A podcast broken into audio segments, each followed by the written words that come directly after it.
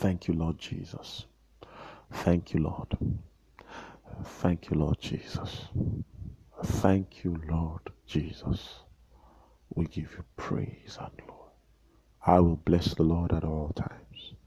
His praise shall continually be in my mouth. My soul shall make her boast in the Lord, the humble shall hear thereof and be glad. O magnify the Lord with me, and let us exalt his name together. I sought the Lord, and he heard me, and he delivered me from all my fears.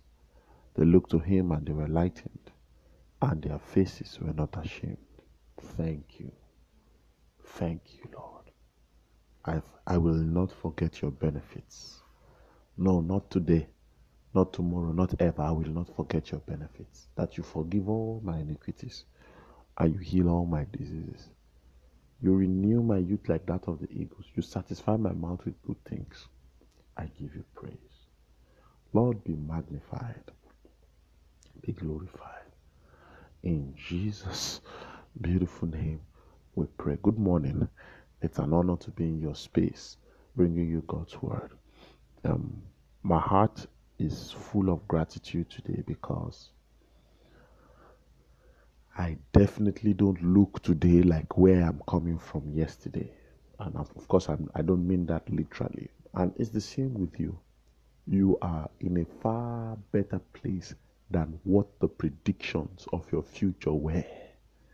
If you check your past and the predictions that they made, you will know that if it had not been for the Lord who was on your side, you can't be where you are today. No, you can't be where you are today. I don't have, I don't have an academic uh, background or degree that can sustain this level of grace that does this work. I know, I know, but the Lord has been on my side. So I can say, like Paul said to the Corinthian church, not that we are sufficient of ourselves, but our sufficiency is of the Lord. God is our sufficiency. And truly, if you check your life, you will find out that God is your sufficiency. It, it, it's just bubbling in my spirit, you know, you know, to say something about Thanksgiving.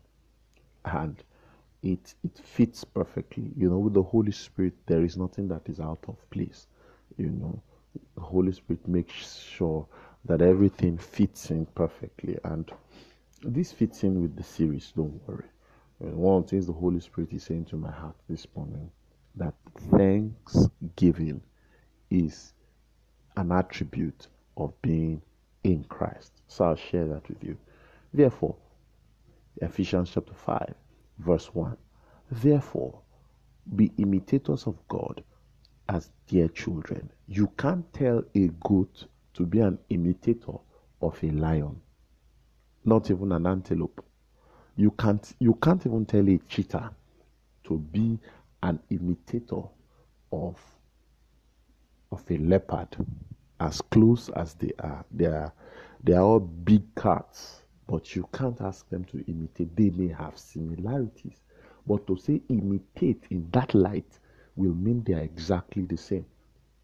So, what it means is that in Christ, you are a child of God and you carry the same ability that God has, and you can, as such, respond like God will. He says, Be you imitators of God as their children. And he says, and walk in love as Christ also has loved us and given himself for us as an offering and a sacrifice. And he says, But fornication and uncleanness or covetousness, let it not even be named among you, as is fitting for saints.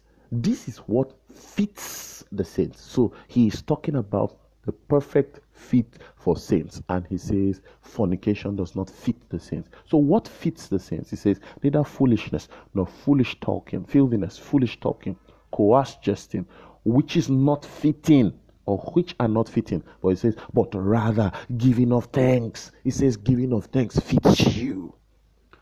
Giving of thanks fits you. Who are you?